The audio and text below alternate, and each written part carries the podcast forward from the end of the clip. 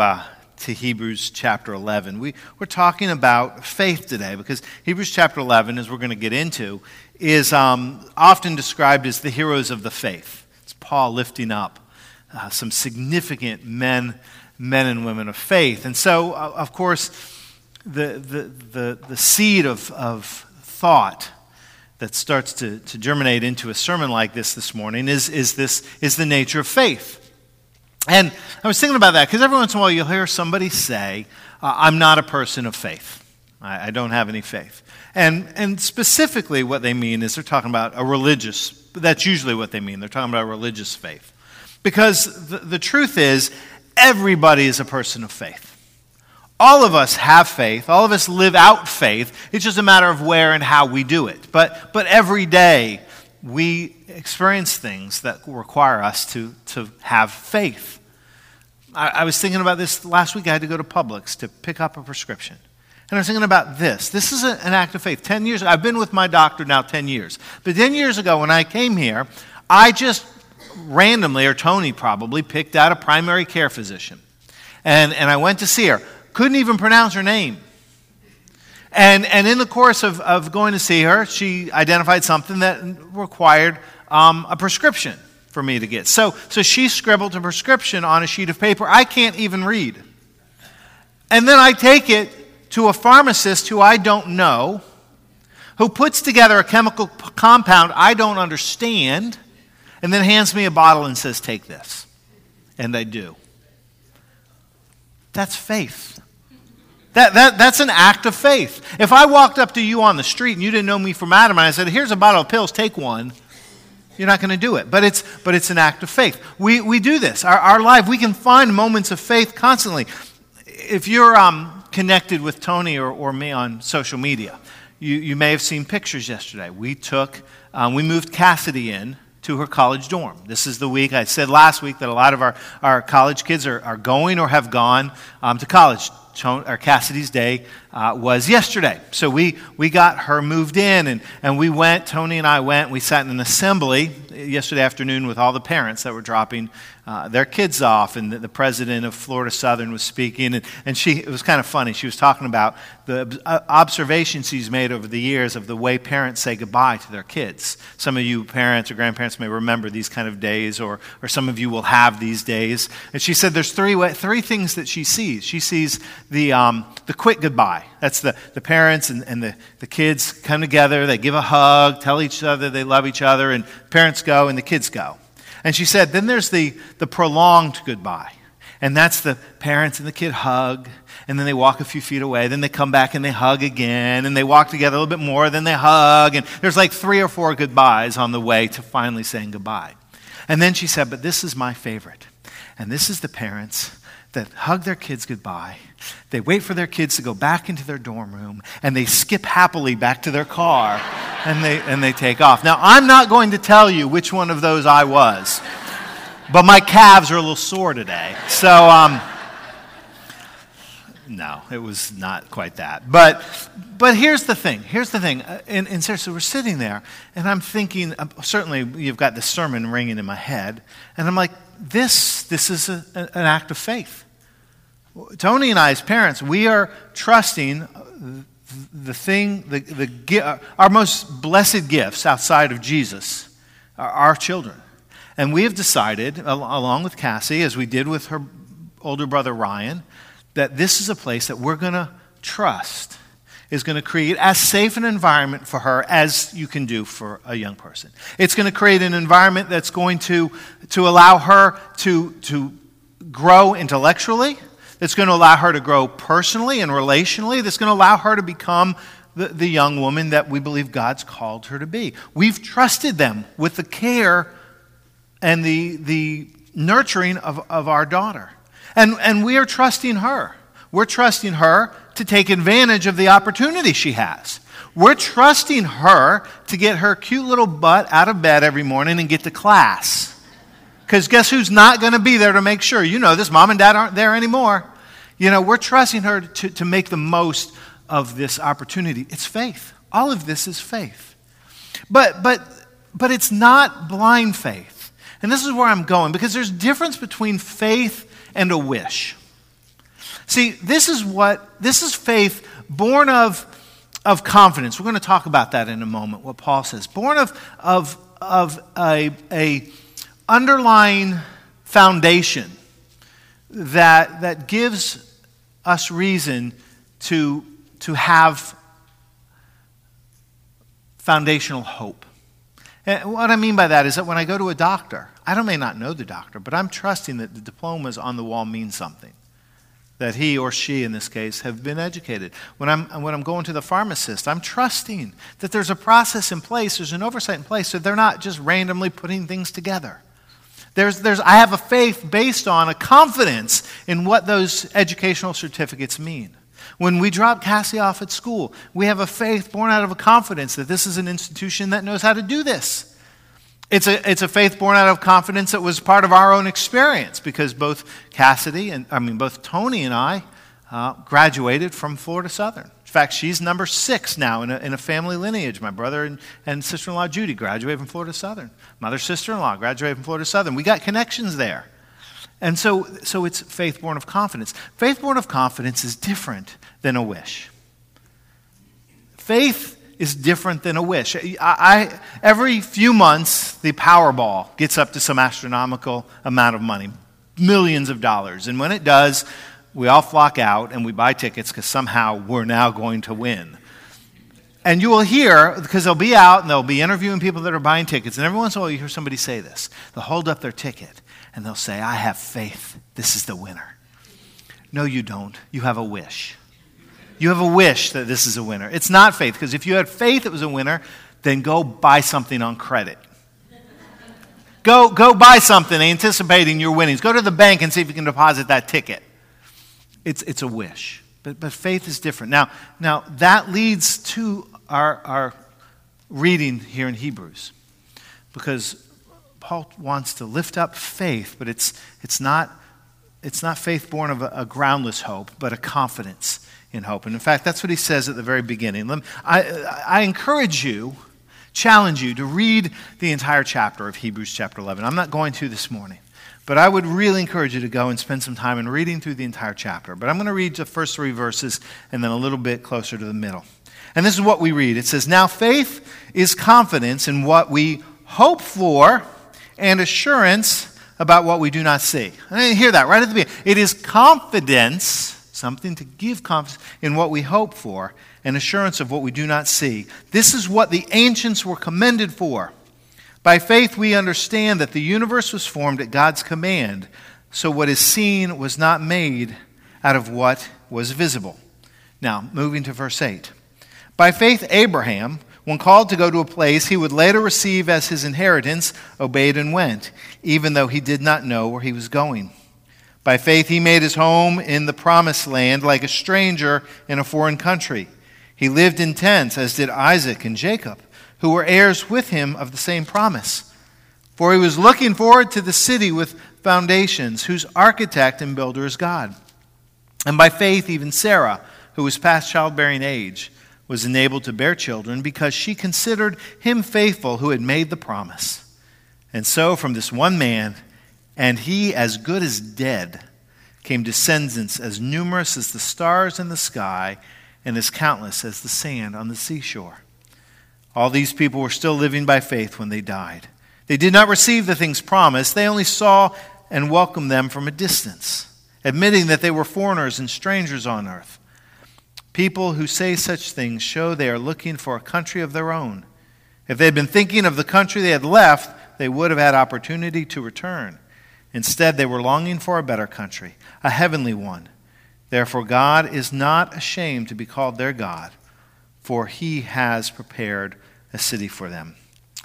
Brothers and sisters, this is the word of God for the people of God. Let us pray. Lord, speak to us your words of challenge and, and comfort, hope. Challenge us in our faith, grow us deeper in our relationship with you, and may this moments, these moments, the words that I speak and the words that we hear, may they be from your Holy Spirit and ultimately pleasing to you. We pray in Christ Jesus. Amen. How many of you do um, family trees, uh, genealogy? How many of you have kind of done that? All right, okay, about smattering in each service. There's been about three or four people that, that have done that. I, as I was preparing the sermon, as I was um, reading through Hebrews 11 this week, and I was in the study at the, at the parsonage, I happened to look up on the shelf, and, and I remember because I could see it, I, something that, that I keep on my shelf. And um, it's this rolled up um, stack of, of papers. This is uh, something that was handed down to me. I do not know how I ended up with it, quite honestly.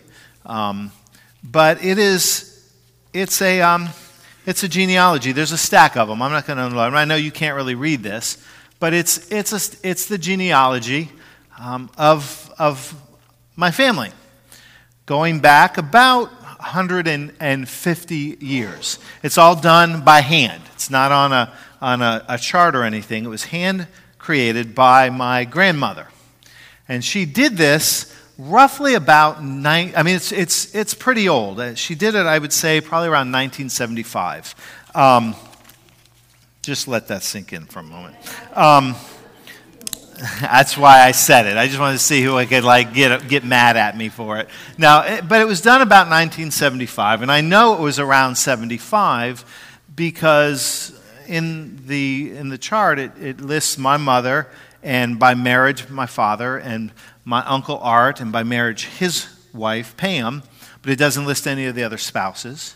And then it lists by birth me and my brother Brian, but we're the only two. And David was born in 78, and but between us, 77? Sorry, 77. You're young.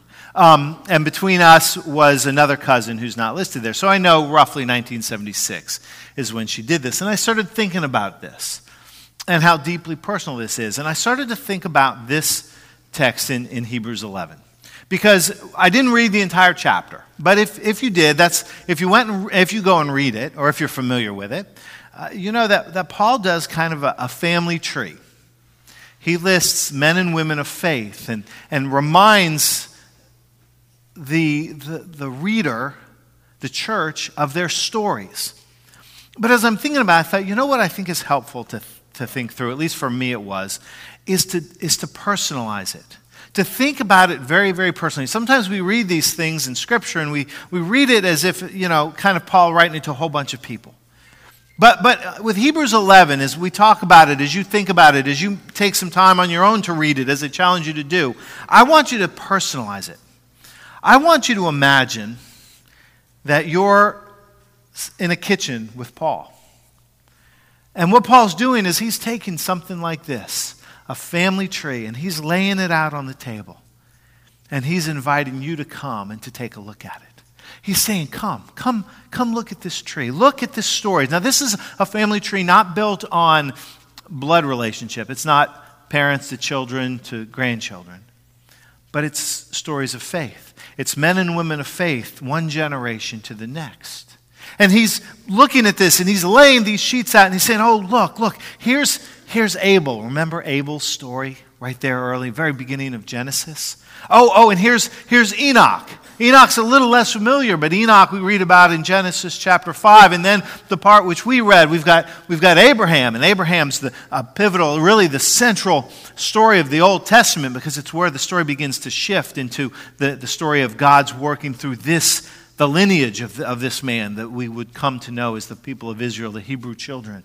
And so here we have Abraham and Sarah. Oh, and then remember the sons Jacob and Esau and, and Joseph. And, and we've got Noah's story over here. And we have Moses. And remember the story of, of Moses.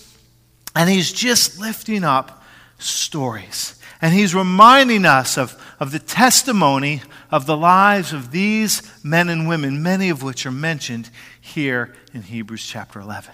And as he tells the story of their faith, there's an intentional act here. What he's wanting to do is strengthen ours. He's wanting to say, have faith. Be a person of faith because remember what God did here and remember what God did here and remember the stories of this person and, and Samson and Gideon. Remember these stories. Remember what God has done because this is what God continues to do. And so he's challenging you as you're sitting at the table with him. He's challenging me to have faith, not a faith that is based on a wish, but a faith that is based on the confidence that what God has done, God is doing, and God will do, because it, it is a faith that transforms. See, a wish doesn't change behavior. Wish doesn't. When you, you go, using my silly example, you go buy a lottery ticket, you're not going to start buying stuff. But faith begins to transform. Faith changes who we are and, and the way that we engage the world and the way that we live in the world. So, so faith is, is, is, is transformative in a, in a powerful and significant way. And we look at the stories of these men and women because in it we begin to see the lessons of what faith looks like. I begin to read them and I think, what are, what are some of the truths of their lives? What are some of the things that we can internalize as we, as we study these, these men and women that, that Paul talks about. And what does a faith that transforms look like? Well, a faith that transforms does a couple things. One, it looks up. A faith that transforms looks up. When I was in high school and played high school football, I used to get coaches on me all the time with this instruction used to drive me nuts. I'd hear it all the time. Keep your head up. Keep your head up. Because, and those of you that played football, and, and this is true, I'm sure, for other sports, know that, that a couple things happen. One, we have a tendency to drop our head, especially as we get tired, and you can't see where you're going and your form gives. And so they would tell you all the time keep your head. up. When you're in your stance, keep your head up. When you're making a tackle, keep your head up. Over and over, keep your head up. I was so sick of that. By the time I graduated, I thought, I'm done. Football's over. I will never have to hear keep your head up again. And then I started being more involved in public speaking. And I was doing speech and doing debate and doing things in college where I had to speak. And guess what I heard over and over from teachers? Hey, Chris, keep your head up. Don't get your eyes over your notes. Don't look down. Look at the people you're talking to. Engage your audience. Keep your head up. And I've heard that from time to time ever since. Now, here's why I share that with you that in a spiritual sense, with the eyes of the heart, with the eyes of faith, what, what God invites us to is, is to keep our head up. You know, psychologists will say, look, look inside. That's what they say. Look inside. That's how you find your answers. Look inside. And an opportunist will say, look around and see the opportunity. And an optimist says, look ahead. It'll get better. Look ahead. A pessimist says, look out. But God says to us, look up. Look up. Because there you see me. Have, an, have a faith in which your gaze, your eyes, are fixed upon me. That's the story of these men and women of faith. That's the stories of all the men and women of faith, is that they're, they're individuals that have kept their eyes on God. That, that that's who they've seen, what they've seen. That's where their attention has been fixed. That's our invitation. Fanny Crosby and it's, it's not a physical one. Fanny Crosby is a name maybe some of you is familiar. Uh, she is a great hymn writer, Blessed Assurance and, and uh, I Am Thine, and, and a number of hymns Fanny Crosby wrote that we sing. And uh, you may not know Fanny Crosby was blind. She was blind her entire life. And as she was getting toward the end of her life, um, medicine, uh, the, the medicine and medical community of the day had developed a treatment that they thought could restore her vision. And actually, not restore, would give her vision. And uh, she was approached with that. And she said, No, I'm, I'm past that time in my life. I'm, I'm too old at this point. And, and one of her friends who were, to her said, um, Oh, Fanny, if you'd only been born 50 years later, you'd have been able to see. And she said, Yes, that may be true. But imagine the joy for me when the first face I ever see is the face of Jesus. The first face I ever see is the face of Jesus because, in a very real sense, her eyes were always on God. Couldn't see what was around her, but her eyes were always on God. Look up. That's the testimony of the faith of these and others. And this is why, because our faith demands two things that we look up and sometimes also that we then let go. We've got to look up so that we can learn to let go. The stories of, of faith are often stories of men and women who had to step into places of risk. Faith is never about comfort and security, even though we'd like it to be. And there's no more central figure to that than Abraham. And, and that's why I read that section of, of his story. But, but if, if you're familiar with the story of Father Abraham, and, and you can find that in, in Genesis 12, I mean, there's a lot of stories around Abraham. But, but, but the pivotal story is that, that God speaks to Abraham and says, Abraham, I need you to move. I want you to move. Now, we hear that and we go, okay, well, most of us have moved at some point. We know what that's like. That's, that's not out of our experience. We get it. People move all the time. But, but the kicker here is that God tells Abraham to move. And that's no small thing. It's no small thing for us. But for Abraham, that involves not just, it's not like just him and Sarah pack up and go. They pack up, their livestock has to go. Their entire household goes. He's the patriarch of the family, so that if he moves, servants move, children move, grandchildren move, the whole community moves. And this is what God says I want you to move, but I'm not telling you where. Not telling you where. Just go. Start the journey. We'll figure it out as we go. In other words, he has to let go of a sense of security, a sense of place, a sense of, of assurance, of, of knowing what's ahead of him. I would love to have known that conversation with Sarah. I'd love to have been a fly on the wall when, when Abraham walks into the tent and says, Hey, Sarah, guess what? We're moving. And she says, Great, where are we going? Mm, I don't know. We're just packing up and moving. But that's exactly what he does and he becomes a father of many nations. But, but he has to learn to let go. And, and as you start to, to, to study the stories of the men and women that Paul talks about, you find that repetitive pattern. They not only had their eyes on God, they had to let go. They had to let go of, of whatever sense of security or, or comfort or, or, or whatever the world told them was most important. They had to let go of those things in order to follow faithfully in where God was leading. And what is so powerful about their stories is they're not read through rose colored glasses. They're not stories of men and women that, that we sit there and go, gosh, everything went their way. Boy, they believed in God and everything worked out perfect. In fact, it's quite the opposite. The very first person that Paul talks about is Abel. Remember in early Genesis, Cain and Abel. Abel was faithful. He gave as God had asked. And remember what happened to Abel? He died. His brother Cain killed him. And, and so we read these stories, and Abraham, who, who had to wander, and Enoch, who was taken to heaven, but, but maybe before he was ready to go. And Moses, who was a leader of the people, but had to deal for 40 years with whiny, grumbling Israelites. And Joseph, the grandson of Abraham, Jacob and Esau, and then they have their children, and they have all these sons. And, and you might be, remember the story of Joseph, how he becomes a powerful man in the land of Egypt, and he saves multitudes through his wisdom and insight, and, and this great story of faithfulness and God's blessings. But we forget that at the heart of his story, Joseph is sold into slavery by his brothers. Joseph goes and he's serving in the house of Potiphar this wealthy man in Egypt, and Potiphar's wife makes an advance upon him, and he's faithful. He says, No, I cannot do that. That is unfaithful. And because of that, she accuses him falsely of, of um, assaulting her, and he ends up in prison. And Noah, who, yes, built the ark, but had to suffer the ridicule of his community and 40 days and 40 nights and even beyond in a boat with a bunch of animals. The point is, their stories aren't all about life giving them the best of everything. Their stories about a willingness to let go of what the world says is the best of everything to pursue what God says is the best of my blessings, the best of, of my presence.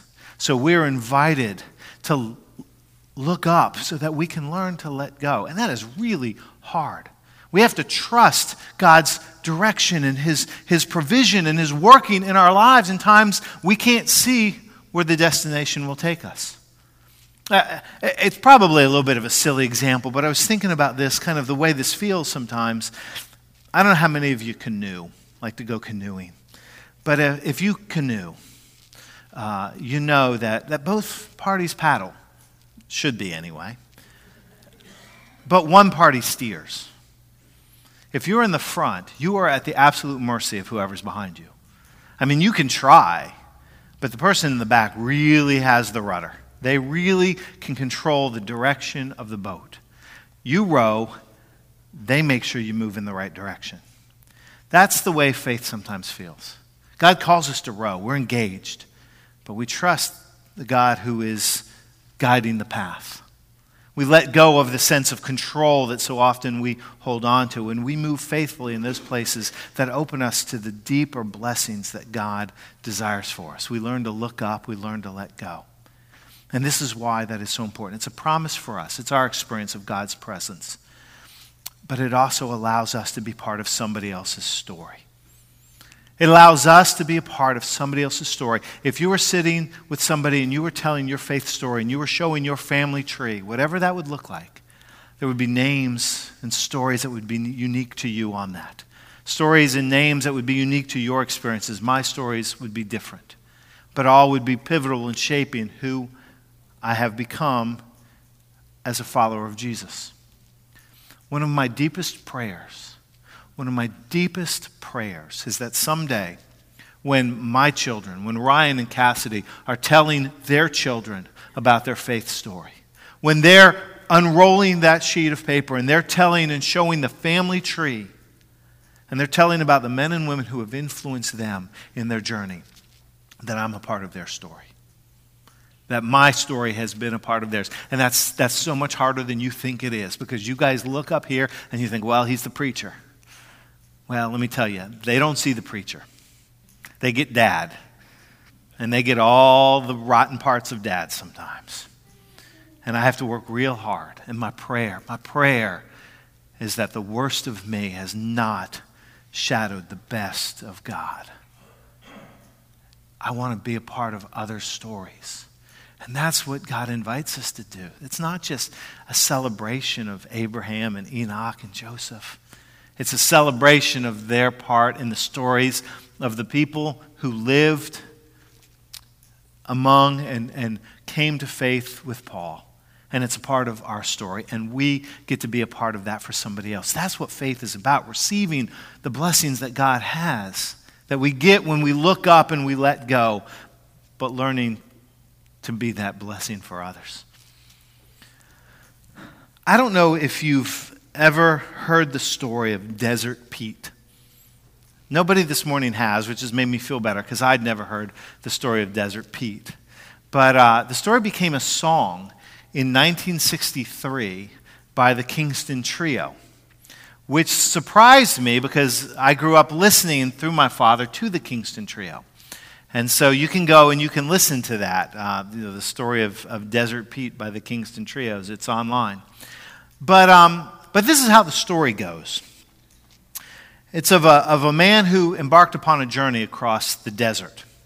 And he did his best to make the best provisions for this long journey. He filled his canteens and, and um, other containers with water. He took the necessary food and he began this journey.